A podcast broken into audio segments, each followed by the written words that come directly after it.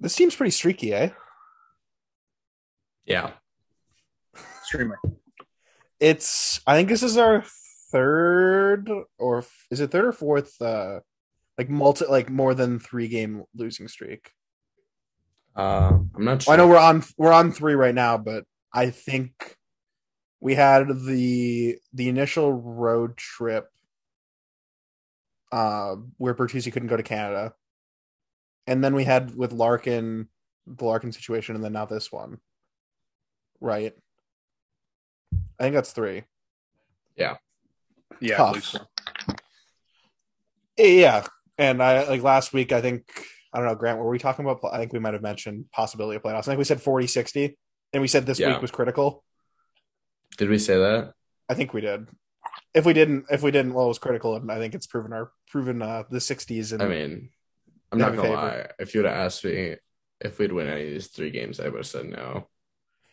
I thought maybe the um we usually suck against Nashville. I was thinking St. Louis though.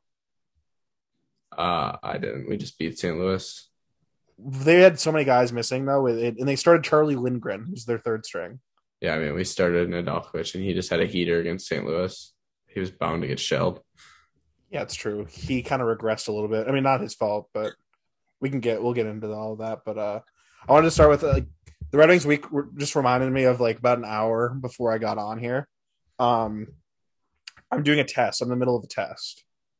And the fire alarm, like I, I hear something go off in the hallway and the fire alarm goes off. And I'm like, great. And I open the door and just smoke everywhere. So I think it's a fire. And so I quickly had to I had to throw Eden in a we had to throw Eden in a carrier. He did not want to go in the carrier. So like we had to like retrieve him from the back of the bed.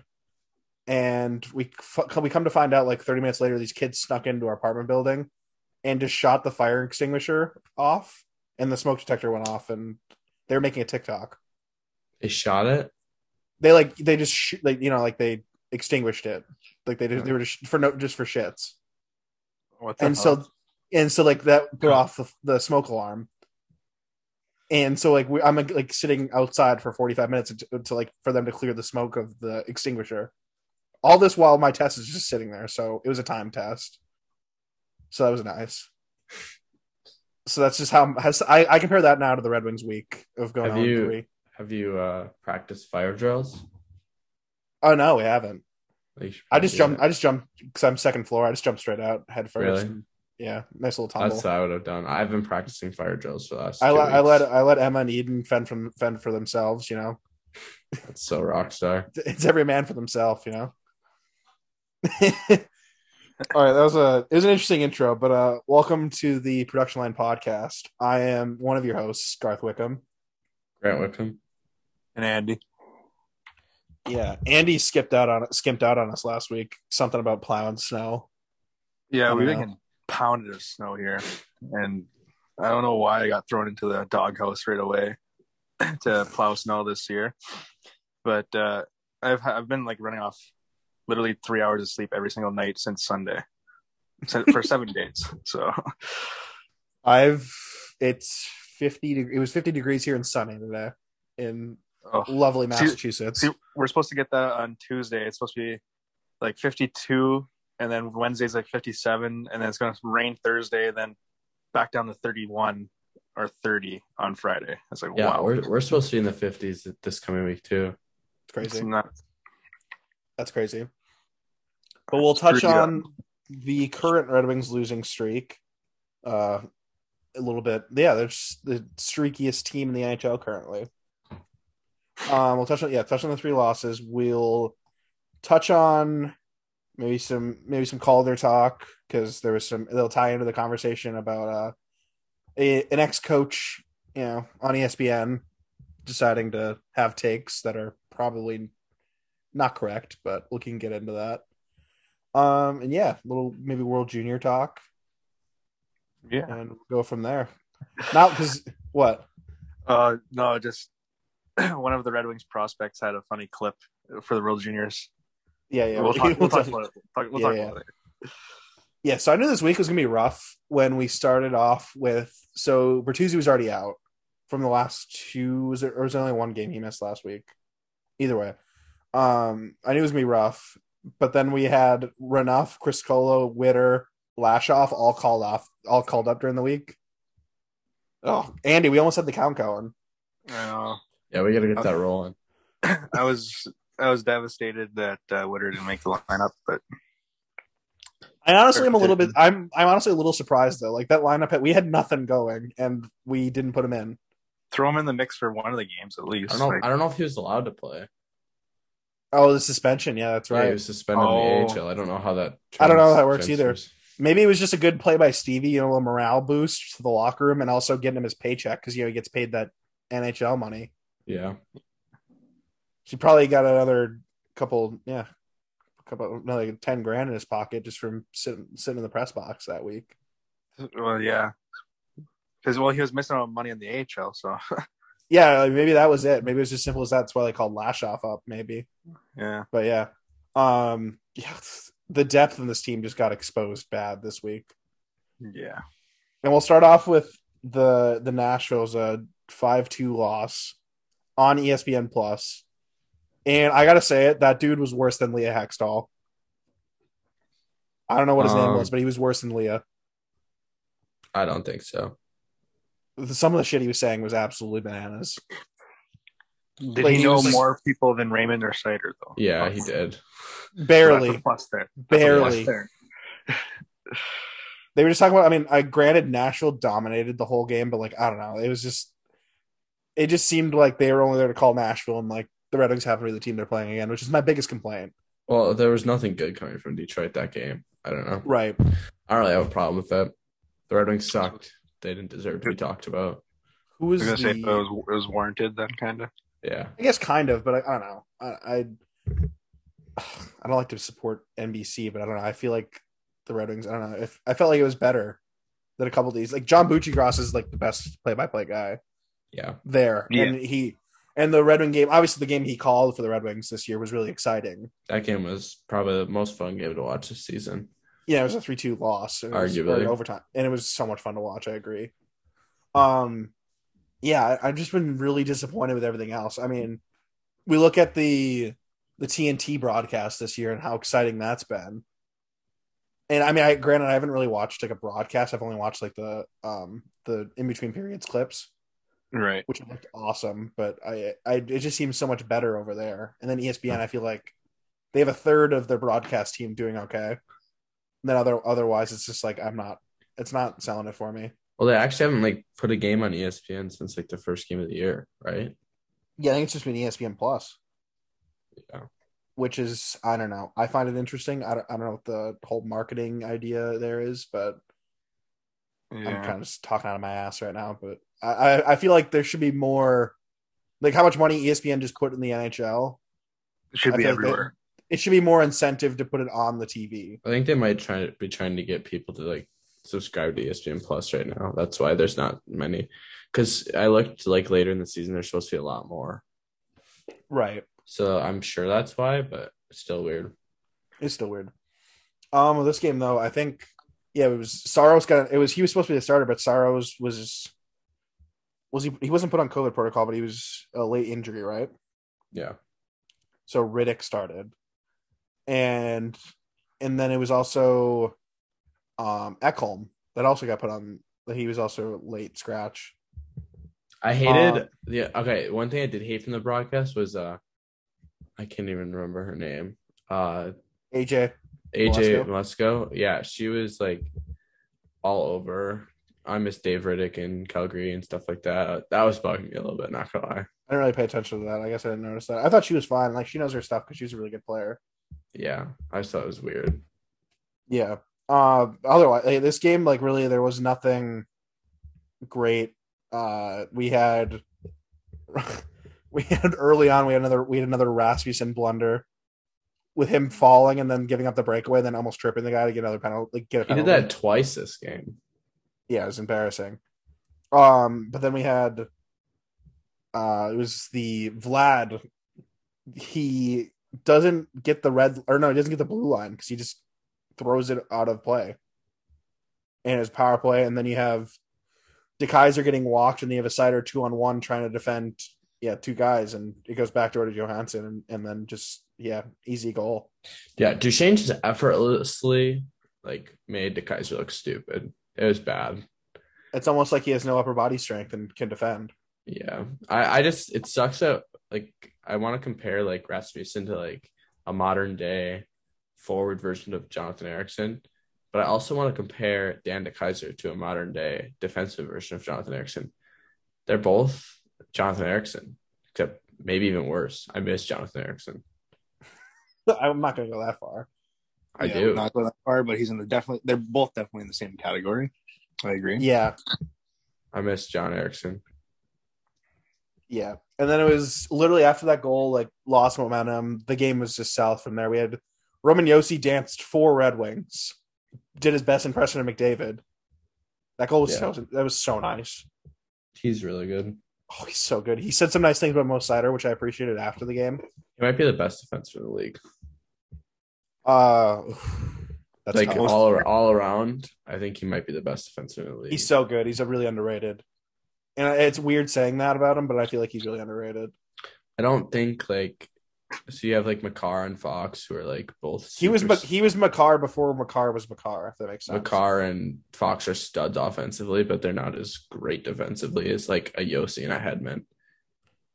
Yeah, like uh Josi, I feel like the the edge work, like the elite edge work from that, he was that before Heiskanen and Makar came around. You know what I mean? Makar's edge works unmatched in the league. I know, but like Josi was the guy before that, though. Yeah. Like if you think back to defenseman, I can't think of another defenseman before Makar and like Makar and uh, Heiskanen in there had that good of edge work besides Josi. Bobby Orr. That's about it. Literally. Bobby Orr. Uh, let's see. I'm trying to think of a red, like a random Red Wing. Uh, Brendan Smith, Yep. great edge work. Yeah, he did. Actually, wasn't that bad. It wasn't that bad. He was actually a decent skater. It's just everything Yeah, else. I don't know why. I don't know why he's the first guy I thought of. But He's an uh, offensive threat. yeah, that goal was. It was weird because I think Hronek went to go poke it, and then the poke hit Josi's skate, and then it just kept going forward, and then Hronek was already beat. So that was a tough. It was just a tough one to watch. Yeah. That's- At least he tried. That's all you can ask At le- for. Yeah, yeah, it was weird. Speaking No, yeah, but like, Smith- You gotta Sorry. have that. what's that? Speaking of Brendan Smith, I for, completely forgot, and we talked about it a couple episodes ago, that he was in Carolina. I threw on the Carolina. Were they playing the Oilers the other night? Last night, Yeah, I threw on that game, and he was. I just like see number seven, I see Smith. I'm like, there's no way that's Brendan Smith. And I was like, I was just like it threw me off that he was there. I forgot about that, and we talked about it a couple weeks ago.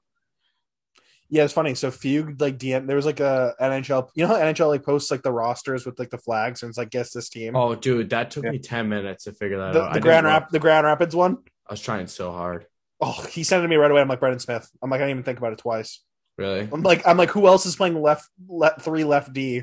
I Third couldn't think of lefty. it. But I played for the Griffins. It took me ten minutes, and I was like, then I started to put together the forwards, and I'm like, oh my gosh, that's uh, Teravainen. Uh, and then I'm like, oh, Brendan Smith is the one in the Grand Rapids. I only knew it was him because like I mean the season didn't start like that, but like with the like uh, they had a bunch of injuries to defensemen, so I knew it was Brendan Smith then because he was like their eighth defenseman. Actually, it was the goalies first that I figured out because Freddie Andersen. Freddie Freddie Andersen for Nor- Norfolk. Yeah, Yeah, and then Antti I figured that out too. hmm So yeah, I thought that one was that was funny. But anyway, back to yeah, back to this game. So it was two nothing. I think Larkin hit a crossbar. That that was like the basically the biggest chance. It was uh like for that whole period. Um Tolvanen also drilled the crossbar for Nashville. I thought that was a He's goal. so filthy. Ugh, he's really good. I remember Andy. I don't know if you remember this conversation. We this is from our first podcast. We talked about how the Red Wings could trade Nyquist to Nashville for Tolvanen. Yeah, at the time, at the time, you know. And this is like Grant. This is when Tolvanen was tearing up the KHL. Yeah. Like it was a point per game in the KHL before he came over to North America. Yeah, he, Hilarious. like, Nashville didn't really give him a sniff at that point.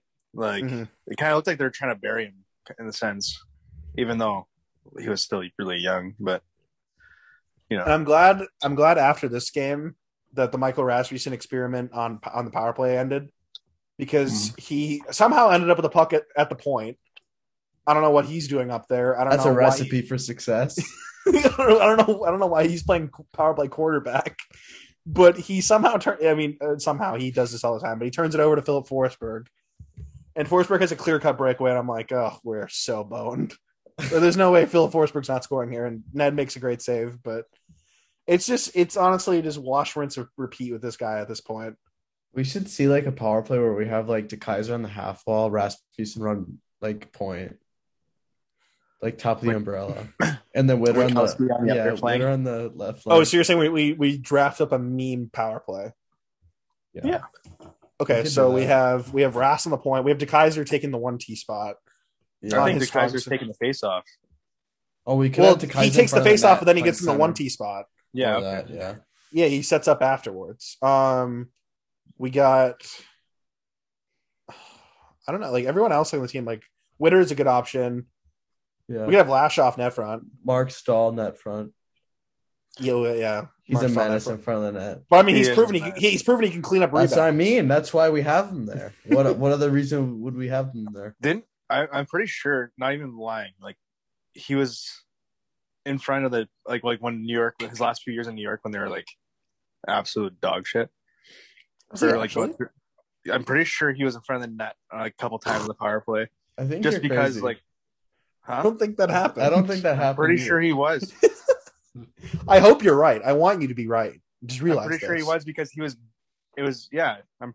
I swear to God, because he was. He ended up playing like they like you know how they had like Brendan Smith playing forward. They had Staal doing Yeah. that too, and they they just threw him in front of the net because nothing was working. Good stuff. I, I want that to be. I want that to be true. I don't pretty know sure. what I'll do if that's true. Something irrational. Well, I know Boston did it at one point with Chara. I think he was playing net front at one point. Yeah, but he's six Yeah. foot nine. Yeah, Marc Staal's a big boy. He's six six I four. can't wait till we have Elmer Staal's gonna be- Soderblom net front. Yeah, yeah, that'd be unreal. Can we talk about he had he had two goals this week, right, in Champions League? Yeah, Oh, he's so good. yeah, against Leksands. He's got- Yeah. So he's got ten goals. He's got ten goals in the year in the SHL, but then I think Champions League is another like five. yeah. It confuses me how they do that. That's I did Isaac. Well, Champions. Rosen It's the same. It's the uh, same way. I under. I only understand it now. What's that? I'm sorry. Go ahead. That's Isaac Rosen and Cascio's team, right? Cassie Squall. Yeah. Yeah. Um, Andy, so I only understand how this works because of I watch Premier League now for Mhm. soccer. It's it's the same setup. So like it's the top European leagues, like the um the German league, the the uh Swiss league, Finnish. I don't think the I don't think Russia competes in it, but um, Finland's not in it. Fin- Finland's not in it. No, I thought they were. Maybe it's Austria. Is Austria in it? Maybe. I don't know. Austria would be in the Dell. I'm pretty sure. No, Austria is its own league. Is it? Yep. oh yeah, it's yeah, yeah. It is. German, Swiss, Czech. Oh, it's a Czech league I'm thinking of. But anyway, it's the top four teams from that last year. They compete in a tournament going on the next year. So Gotcha. for Orlando, for Orlando last year was a top four team, and then they play against top four teams. They like re they re divide into con- conferences with four divisions, I think, or four team, uh, in like the middle of the season. four right? leagues. Yeah, it, they take random breaks throughout the year. Yeah, it's the same thing. What's that? Go ahead. Well, the reason why it throws me off is because like, like this time of year, you'll have the Champions League tournament going on, and then Mhm. like other leagues will have like their breaks in for like other tournaments, Right. and then all of a sudden, box like the 26th Boxing Day for you Canadians, Garth. Um, I'm I'm pumped for Boxing Day. Are you sure it's the top four teams? Yes. Positive? Yep. How But sure that- are you? I'm ninety percent sure. Because I don't Why? think shows in it. I think it's so it's Leskins, uh, Rolanda, Frölunda, Rögle, Rögle. and I don't know who the fourth team is. I don't think I've seen Vaxio on the Champions League list. I'm I'm almost positive it is because like I, I I don't. It'd be like the same setup as Premier League. I'm pretty sure. Mm. I'm not sure. Either way, I know I know they hadn't. Frölunda had an 11-1 game against. uh Was it? It wasn't Mannheim. It was um. It was Mannheim, I'm pretty sure. It was Mannheim. Yeah. I thought it was the. Um, I thought it was Berlin. No, it was Mannheim. Interesting. Wow. Yeah, it was that was a bad game. Like Soderblom had like three points that game. Comical. I can't wait to have a 6'8", 240 pound top six winger. It's gonna be so Yeah. fun. That'll be fun. pulling off Oh. a Michigan move. I, he he. If anyone's gonna do it, it's gonna be him. He's the he's our Didn't best he hope at this point. Didn't he attempt it at the World Juniors? No, he, he, kept, he kept going in between the legs. He scored oh, two in between right, the legs. right. Goal. Yeah, that's right. Yeah, that's right. Dirty. He was just Yeah. a power play guy and just sit in front and then just Raymond would pass it to like the off his like strong side, like he's a lefty. He's Yeah. calling for it off the post and then he just pulls in between his legs in front. To you're right. Finland is in it. Yeah, okay. So it's Finland, Czech. Uh, maybe Switzerland's not in it. No, they're in it. Switzerland's there in it. So It's all not the five. Aust- Oh, it's all five. Okay. But S- Skepta, however the hell you say- Skellefteå, Skellefteå, Rögle, Leksands, and Frölunda. Rolanda, and Those five. and Vaxo. Oh, So it's Pretty sure. fine. It's like what a 25 team tournament. I Maybe guess not. so. Maybe not Vaxo. Oh, maybe yeah, not. it says they played uh Tappara. Yeah. Okay. All right. So that had to be it then. Interesting. Five's in a uh, five's a weird number. That is a very weird number. 20 teams though. If you're So you know, five yeah. teams, So, you- so you know, this game name game is garbage when we're just talking about if teams are in the Champions League or not. It's a good Yeah. conversation. It's a great conversation. I'd much I'd much rather have, have this one, but uh, literally the best part of this game, and Grant Grant like I texted about this, Givani Smith fighting Ben Harpur. The, it's what the Red Wings really needed, and Givani Smith kicked the shit out of Ben Harpur. It was That was hilarious. It was a really good fight. And Ben Harpur is huge. For anyone, I wouldn't. I wouldn't say kick this shit. Harpur got a lot of good licks in. He just ended up going down. I thought that was just like a pretty even fight. Givani's pretty good. Like aside from the Lucic fight, we're gonna ignore that one because Lucic is a menace. He's pretty good at bad staying on his feet. He's he's good at staying on his feet. Yeah. He, yeah, he's not like he might not win them all, but like he's a Givani's a tough guy. Mhm. You know, well, that's, like that's the thing. I don't care if he wins them. Show up for him. Like you know, step Mhm. up. That's the same same saying for everyone. Like we've heard it through since the 70s, 80s. Doesn't matter Right. if you win. It's nice if you win them, but You know what I want to see? I want to see like if you like put Rasmussen in Givani's shoes, just see Rasmussen get his ass kicked by Ben Harpur. guy can't. Guy falls that down bad? skating over the blue line. He, he That's what I mean. Like his I don't think Ra- I don't think he's had a fight yet in his career. No. I I don't. so. I I know it's like like you don't expect people to fight, but isn't it weird that he's kind of like not had a fight? He like he rarely even like he sometimes gets a little feisty, but like not really either. Like he's kind of He, just he gets there. feisty like because he's like like trying to like like swat people away from him. Like he's like scared for any body contact. Yeah, that, that's what I was gonna say. Like, it's funny because I don't see him ever like getting mad or telling a guy to fuck off or anything. Even like, like he's he just shows up. It looks like his, his lips are fucking zippered t- together. Doesn't Yeah. do anything effective. They actually might be zipped together. That's a good Like point. I, I don't see him. I don't hear like see him chirping or like telling a guy Mhm. like to f off or like or anything. I like it. Yeah, that was the he was the cherry on top for the Ken Holland draft era. Yeah. that was a really good pick. Is it bad that Gus Lindstrom is the best pick in the 2017 draft for the Red Wings? Yeah. Which A, a six Yeah. defenseman. We miss Gus Lindstrom this week for sure, and Marc Staal. and Marc Staal. We miss Marc Staal bad. I think I was having This- this conversation with Dad, and he was like, "Well, we're or I don't know if we were talking about who we are missing." I was talking about how Gus Lindstrom and Marc Staal bring so much like stability. Yeah, they're not flashy at all. They're just not going to hurt you. Yeah, I, I like I, I've, I kept saying this. I was very anti Gus Lindstrom coming into the season, and he's really changed my tune.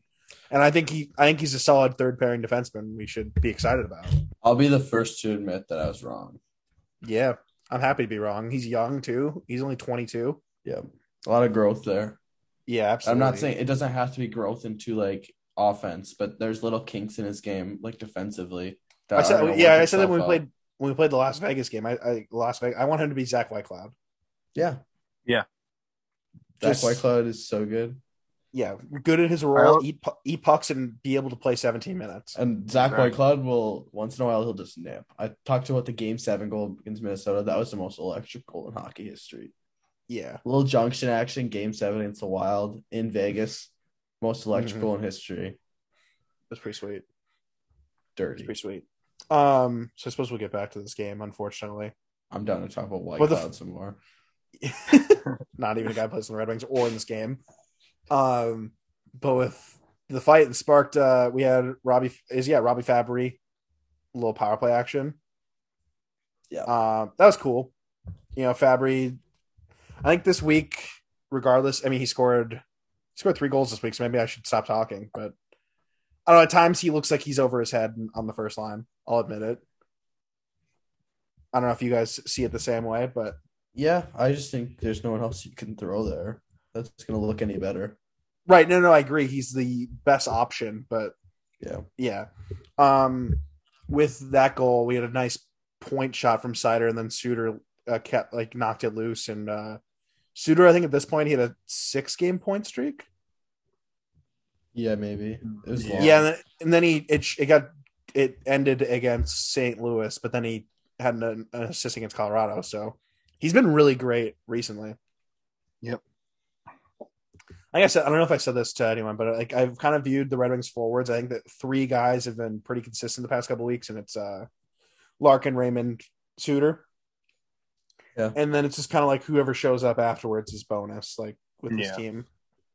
Like Fabbri's been there sometimes. I think uh Namestnikov's been there. I feel like Namestnikov's been pretty consistent all season comparatively to everyone else.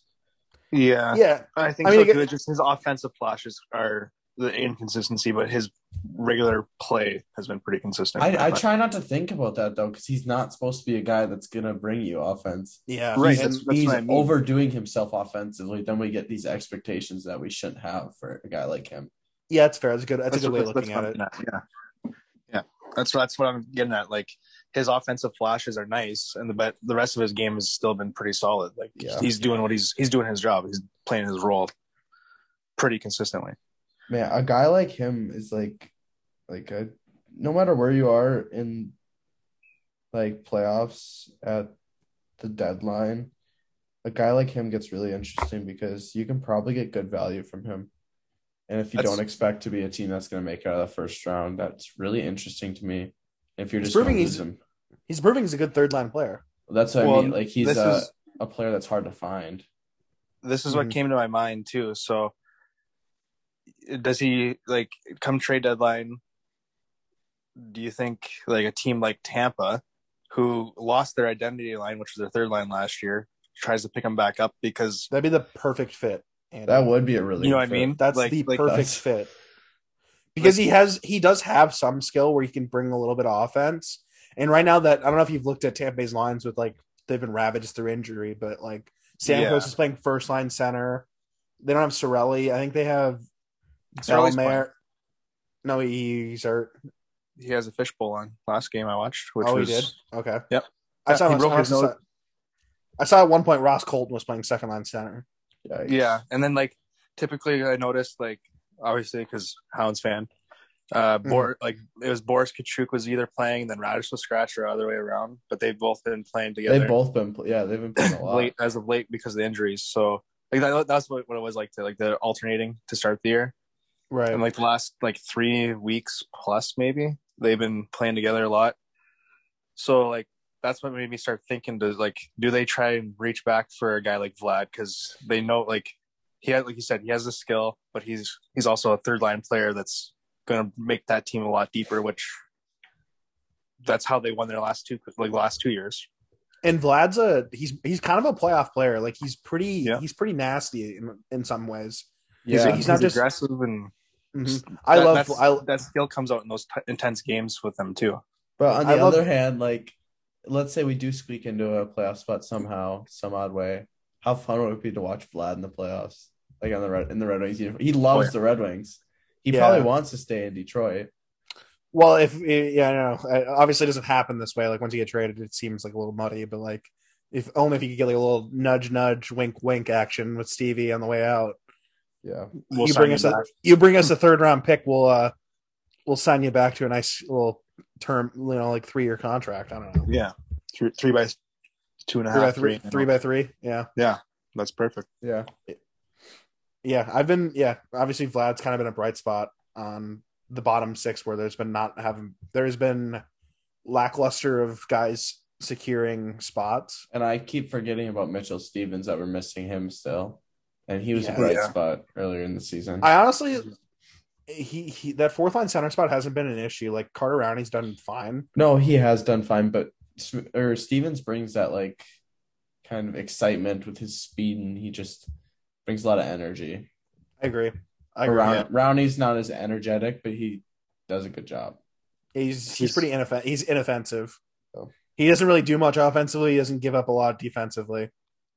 Yeah. It's Yeah. been that third line that's that I've I've had the biggest issue with. Like not Vlad's fault, but um actually Vlad was playing se- he's playing second line this week. Yeah, it was.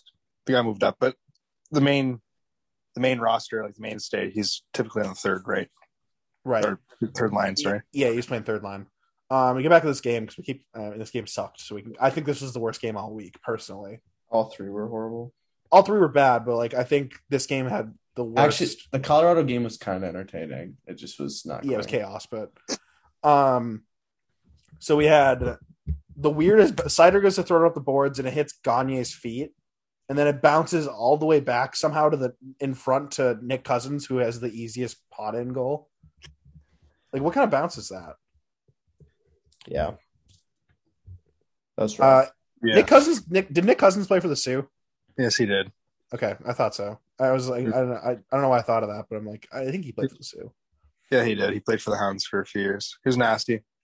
Yeah, he's just like it's been like a he's like a third, fourth line guy like his whole career, but he's not bad. Yeah, Yeah. that was it was a nice move, but like that play should never happen. I don't know how. yeah, no. It, Okay, go uh. I, I saw that. Oh, no, yeah, that play shouldn't have happened. You're right. I was just going to touch on Cousins quick, but Okay. Oh. Um. Ro- yeah. So Roman Josi, that was just he had three points, three three goals, like all, on like points on all three goals. Insane. yeah. and then the game just the, the game just got out of hand over here. Uh, Rasmussen ices the puck because he can't he can't get the line. Uh, loses the face off. Tolvanen scores off a, a redirect, and yeah, and then uh, Rasmussen actually scored after this. Really nice play from Vlad and Ernie, and then Rasmussen. I don't think he was aiming there. You can't tell me he was trying to score that. I don't think he's ever trying to do anything. I think he's just out there. He kind of looks like he's playing men's league. He's He just kind of he's kind of just skating He's- around and He's the defensive center in men's league. He back checks and stuff. Oh, it's so funny. Kind of, yeah. Um, it was a nice he's shot. not- there's Like, looking at the re- centers, I would rather over him. if you look at if you look at the replay, it was a nice shot. Like it was a it was a nice play. It was a really nice play. But like also like he, I, you can't tell me he was trying to aim that. Like he wasn't aiming there. I'll tell you one thing. I'm never happy when Rasmussen scores. Yeah, I I, I literally tweeted from the account. I'm like he scores, I guess. There's everyone else I'd rather score, even on the other team. you go through the whole roster. Yeah, each roster. Underrated storyline we didn't talk about yet. Uh, Dan DeKeyser came back this game, and we've lost all three games since. It's not a. It's not a surprising storyline. I said an underrated storyline that we haven't touched on yet. I never said it was surprising. I said underrated. There's a key difference there. What you're saying? Yeah, I know. I'm sorry. I, I just my expectations are so low when the Keyser's in the lineup. yeah, we He's should. good, Uh, He's good for a minus two each game. yeah. I was just gonna say we should. Uh, there, there should be like a because like we're talking about our men's league game today because we're just god awful. We're like there should be a handicap system in hockey where, like, because like I said, like the team we're playing against was just stacked, and like we had guys that can barely skate. So like they should do that when DeKeyser and Rasmussen are on the ice. Yeah, it play- should be like a thing where we have the option to start down two to zero or Go based off of like NHL twenty two ratings. Like, all So, No, Yeah, we get we- to, we get to, we get to start No. with two. We get to start with a two zero lead. Or we could do that, but I'm thinking we can we get to choose if we want the Keyser and Rasmussen in our lineup starting with us winning two to zero, or we can start without them losing two to zero. Ooh, I don't know which one I take. I think I take depends who we're playing. Yeah, That is the key. That is if we're playing Colorado. You got to take that lead. Yeah, and even And you then, got that's- you you and then you just got to limit the bench. well, even then, Colorado they were playing against the Rangers this last last weekend. They were down like two nothing, and then they had a five six goal second period. yeah. So like, They have uh oh, Colorado's been in how many? go- I, I saw s- our so for Hockey Hound, I like have a group chat for They had the seven website. goals in the last three games. Each each Yeah. So Yeah. the Colorado goals in ri- three games. the Colorado writer like mentioned that in the group chat, and I said I don't know what's one. I don't know if that's I don't- like that's cool and all, but the Red Wings have given up 18 goals the past three games. What's more important? Yeah. Makes Green you think. jacket. Green jacket, baby. We're not even in close. I don't think we're even close to the green jacket. Montreal has 20 regulation loss- losses this year, so They have 20? 20 regulation. Yeah, they're a wagon. That's crazy. Yeah, it's crazy. They're, they're a Um, wagon with the wheels off.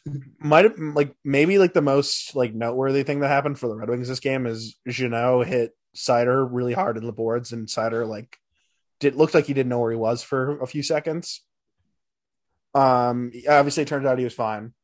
It was all good. I almost had to scrap my story, which I was a little bit scared about because I was writing about Seider, but uh, and I was about to release it, and I I got nervous, so I started another one that I might come back to this week. But um, what do you guys think of the hit? I didn't see it, so You did not see it. Okay. no, I, did not it see that. Um, I don't know. I thought it was a bad hit. I can't Uh, remember just, exactly just why. It yeah, was just kind of bad. kind of explain it, and I'll try to send. I'll send it to Andy quick. Uh, Okay. it was a weird hit where he kind of the direct contact was the head, and his like neck kind of whipped back and hit a hit the glass. Is that right, Garth? I can't really remember. Yeah, it, it you know like it kind of looked like he rode up a little bit, and then um, it was kind of a weird connection. I watched it quite a few times before I formed an opinion. Yeah, Uh, at first I didn't think it was that bad. fair. Andy, I just Andy, I just sent it to you. On Yeah, I got that.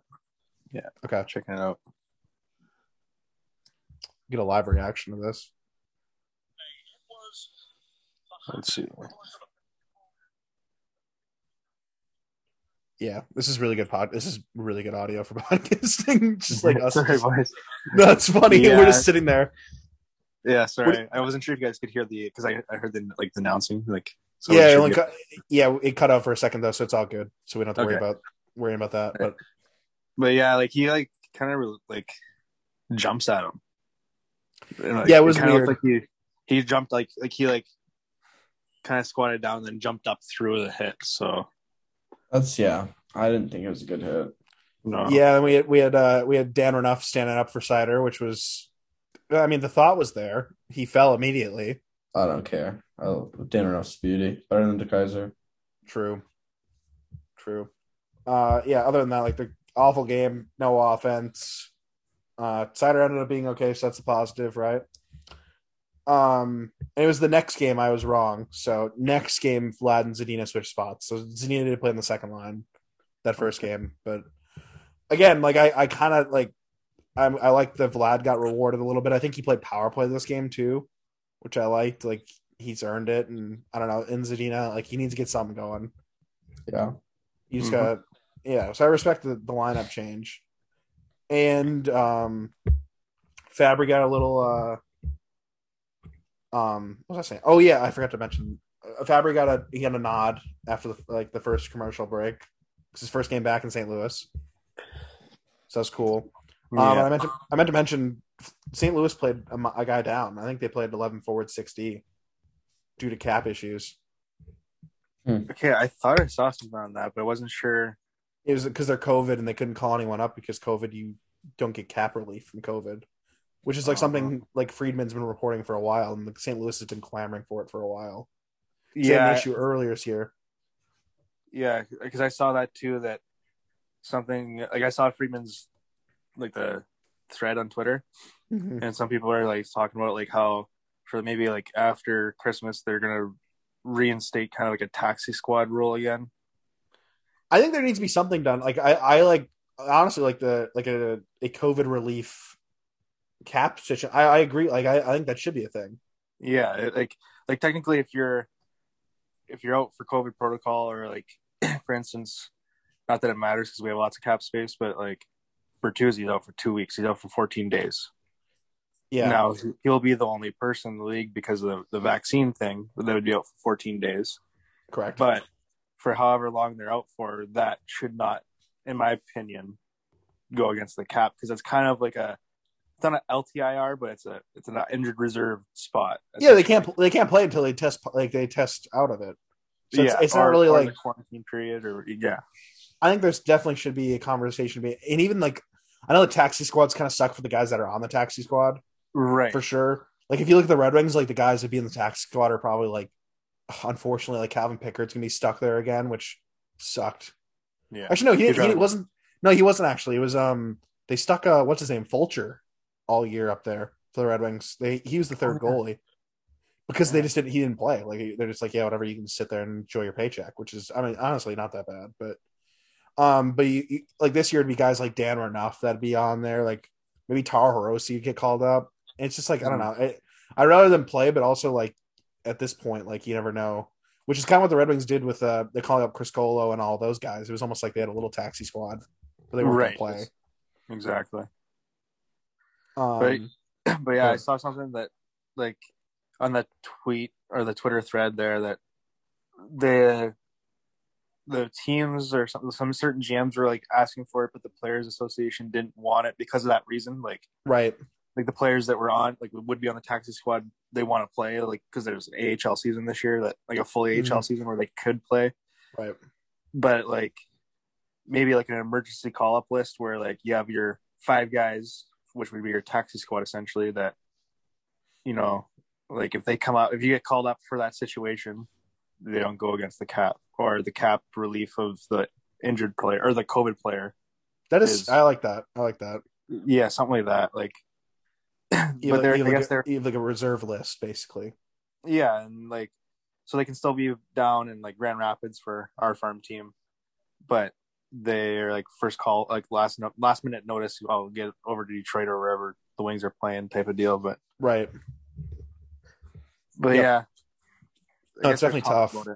There, t- there's talks about it apparently. So And I want to I want to look up a tweet here, but uh the Red Wings went down like early this game, and Nathan Walker scored both goals early. The Aussie. mm-hmm. I'm trying. I'm trying to look up a tweet. It was so funny. Uh, it was from Prashant Iyer. Here we go. Okay, so the Red Wings have given up 20 hat tricks since um, I think it's 2015. This list is right, which is like the, second most in the NHL. Uh, and it's always the random dudes. We are like we've always joked about that. Like, you want to hear like the last couple? oh, yeah, Okay, so Nathan Nathan Walker ended up scoring a hat trick in this game, which he had three career goals before this. Hilarious. Bergeron obviously is a really great player, so we don't have to like that's. But Mathieu Perreault, fourth line player. Uh, Viktor Arvidsson, I guess he's not. That's a normal one, but Rocco Grimaldi, Pius Suter. Nobody knew Pius Suter didn't have a single goal before that. Right? Eberle, Ovechkin, Horvat, Barbashev, Shaw, Pavelski, Ovechkin, Pa- Pasta. So I guess there's a bunch of names other than that, but like Colton Sceviour randomly is on there, Paul Byron. Yeah, it's not great for the Red Wings. It just always seems like there's a hat trick, and truth be told, they're second in the NHL. Second in the NHL since that stat, which is I think is really really funny. Yeah, that's interesting. That first one was that first one was so weird and it deflected off DK, where it went in between Ned's five hole. So it was, yeah, it was like kind of like a top of the circle shot that was a nothing shot through traffic, and it goes off to Keyser's stick, and then it goes through the five hole. And the second one was like a he had a really nice, almost a Matthews like drag from the circle and snipes Nedeljkovic. And I was surprised, Grant. We talked we talked about this that we were surprised that Nedeljkovic. We thought Nedeljkovic would start against Colorado for sure. Yeah, I completely thought he would. I didn't think they'd start Nedeljkovic, especially against the Blues after he had that really hot game against them. I thought he'd change it up. I thought it just made the most sense, like to have Greiss against the the weaker of the two. Yeah, And then obviously, I mean, ended up Ned Greiss ended up going into this game, but I, Yeah. I mean, like, I just kind of figured after you have a hot game against a team, they're gonna be like trying to figure you out that whole time in between, up until they play you, and it seems like they figured him out and got in his Yeah. head pretty quickly. And I didn't really think it was like that bad of a period. Like the first like five minutes was all Red Wings. I thought they did really well, and then like kind of after the second goal, they brought it back. Um, a line that Blashill had from like after power plays and penalty kills was Val- Veleno, Ernie, and Zadina. I thought they had a couple really good shifts this game. It's an interesting combination. I actually kind of liked it. I don't know if you noticed that. I didn't watch. Oh, that's right, you didn't. They they had like two or three shifts together, and like they actually had quite a bit of zone pressure. They didn't spend a lot of time in the defensive zone. Um, because because they I, I think they played played each other like that would be a great third line. If the Red Wings were to like go with that right now, Yeah. I'd I'd be and then you have Rasmussen. I don't know wherever I don't care. At this In the EC. yeah, he honestly, if he can make He it, could captain the walleye. I was thinking, I thought about this to myself, but if we switched Elmer Soderblom and Michael Rasmussen, who would have more success in what league? Oh, are you saying like in so Rasmussen in the SHL? SHL. So And are Soder- you saying like you switch them and who would have more success? Yep. Like immediately, like this, like tomorrow. Yeah, this instant, if you if you switch these players right now, who who'd be better in what league? I think I think Soderblom, to be honest. I'm, I'm, not even I'm trying to being be clear. funny. I'm I'm not even trying to be funny either. This is a serious question. that, that's a tough one too. like I literally don't think he has no offensive ability. Rasmussen, he has So none. Soderblom's No. gonna have like he's, he could step on and have really good line mates right away.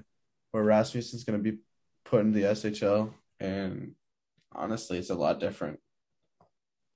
I think Soderblom. yeah, but but I, I I part of the reason why I think Rasmussen's of like struggling is he's afraid to get hit. So like in the SHL, like we have a little bit extra room on the ice up there, like you know, Maybe you do a little bit better. I don't know. I think it's an Like- like- interesting. it's an interesting It- thought.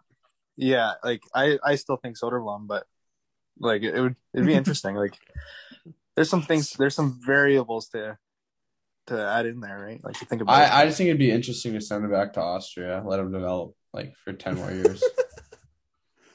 Unfortunately, he's not on his ELC anymore, so you can't just loan him out like that. oh well, we can cut him and then loan him out free agency. Um, Send him we had a we had Robby Fabbri score two goals. Or he has three goals in the year now against the Blues. I mean, it's, all the games they're gonna play, but two goals this game. Both really nice goals. I mean, one was in garbage time, but whatever. Um, both the first goal was uh, the rookies just showed off completely. Seider, great zone entry to Larkin, who Larkin beams it across to Raymond, like it was off the boards right on his tape. And then Raymond kind of just touches it to Fabbri with a really nice shot above the glove of Lin or no, above the blocker of Lindgren, short side, because Lindgren catches Oppo. So I, was, Yeah. I, was, I flipped, but uh, real, it's so nice to watch. I, I saw that one on Twitter and uh, saw the highlight clip of it, and like I can't remember who it was that tweeted out, but they said like Mo Seider needs to get credit for an assist on this one, making this play. Yeah, to there was a third, like- the third assist.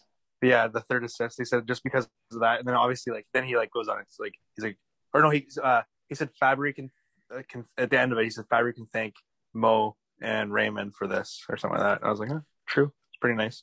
Yeah, for sure. Like that, yeah, the zone entry. He cuts through. I think he cut through two guys in the neutral zone for Seider.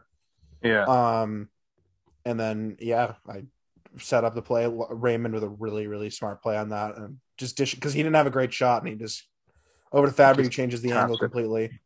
Yeah. Um, I liked it because there was there was some. Traffic going down there. I liked it because there was some booing and some cheering in St. Louis with Fabbri scored, so I, I like that. It's fun. Yeah. Um, yeah. So Larkin, like right away, like momentum came back to Detroit. I think Larkin hit a post, and then after that, um, Red Wings, Red Wings again, they're penalty trouble. And then Pareko scores right after a power play. This is five on five technically, but I mean, all the momentum was from Pareko, like or it was from the power play. It just happened the guy got got out off the ice, and Pareko cleans up a rebound Right. and that was that was kind of it for the Red Wings. That kind of just deflated their balloon, and Ned got pulled to start the third just to get some momentum. And it was really wasn't much after that. Like Nathan Walker scored his Hattie. I I, I made a note of this that um, Seider looked like the best Red Wing this game. And I think he might be the best Red Wing on the team. And I'm not trying to be funny. It's it's not a at this point in time. I don't think it's a he might be. I think he is, which is scary to think about that a twenty year old's your best player. But I Twenty- legit Twenty year old defenseman. I legitimately think right now he's the most impactful player in. Uh, yeah, I'm gonna say it in this draft and on the team. So I wrote my. uh I- I'm gonna plug my shit. Sorry, but Oh yeah, uh, plug it. Yeah. So I wrote about how Mo Seider is should be the favorite for the Calder Trophy, and I think that's and this is with Raymond. He has 24 points in 27 games. Like Raymond's been fantastic this year, Right. and this is Seider's just been that good. And when you compare him to, I compared him to Cale Makar from last year, or the 2020 year, excuse me, when he won the Calder. He had more points, but Cale Makar was also playing with Ryan Graves and Ryan Graves was a very he, he was a, he's a very good stay, stay home defenseman. Yeah. Who's Seider been playing with all year? Yeah, I mean he's had three different partners. The- but the and more- one the, the one that was helping him the most was only for like seven or eight games. yeah. Right. And then I would say more than half the year he spent with the Keyser. And you just And I- see like how much like easier it is for Seider when he's spending time with either Leddy or Oesterle. Yeah, I think Oesterle's been fine, but again, he's not, like I said this in the article. He's, he's not a top four defenseman. Well, he's he's not, but he's better than DeKeyser. I- I agree. upgrade. I agree. I mean, DeKeyser's not even an NHL defenseman. That's what I'm saying. DeKeyser, De, like Oesterle's fine. Like he's he's okay, but he's not ideal. Like he can skate and move the puck, which is honestly like your bare minimum for defenseman. Yeah. And then whatever, yeah, whatever you get else is bonus. And I like It's it just was w- weird the D structure that we have because I don't think we have a fourth defenseman that can play in the top four. we don't we We, don't We have four defensemen that are bottom pairing guys: Marc Staal, Lindstrom, Stecher, and Oesterle. I hate that like the it seems like Blashill's so anti playing four right handed defenseman, but I'd really be curious to see what Troy Stecher could do on that first pairing with Seider. I wouldn't. Yeah. I don't want to see that. Why? I'm almost okay with playing. Oh, I don't know. I I don't th- think Stecher's. Well, maybe he would give him stability on the back end. But That's I what I'm don't saying. Like Stecher, his- Stecher is a defensive defenseman. Yeah. it wouldn't And be he the can worst skate. idea. Like he can keep up to that speed too. Like Mhm. of those top end guys. And I just miss him because he just soaks the pills on the penalty kill. Or I wouldn't be opposed to even trying. Like I was gonna say him with Hronek, but that's two really small defensemen. Stecher, you mean? Yeah, Stecher and Hronek, and then Leddy and Seider back together. I'd even go like Gus Lindstrom and Hronek because Hronek's kind of like a wild card a little bit sometimes. So I'd like That's- Gus. Yeah, Gus Lindstrom might make a little more sense there. I agree. Like Leddy and Seider were very good, and Leddy and Hronek ha- at times have been good, but other times like it's been kind of a shit show. Like what we get. On the other hand of that, I don't want to give Lindstrom too overwhelming of a role right now. I kind of want him. I to agree. like- I agree. Let him develop a little slower. I think he's can doing see a that. really good job, and I I like him where he's at right now.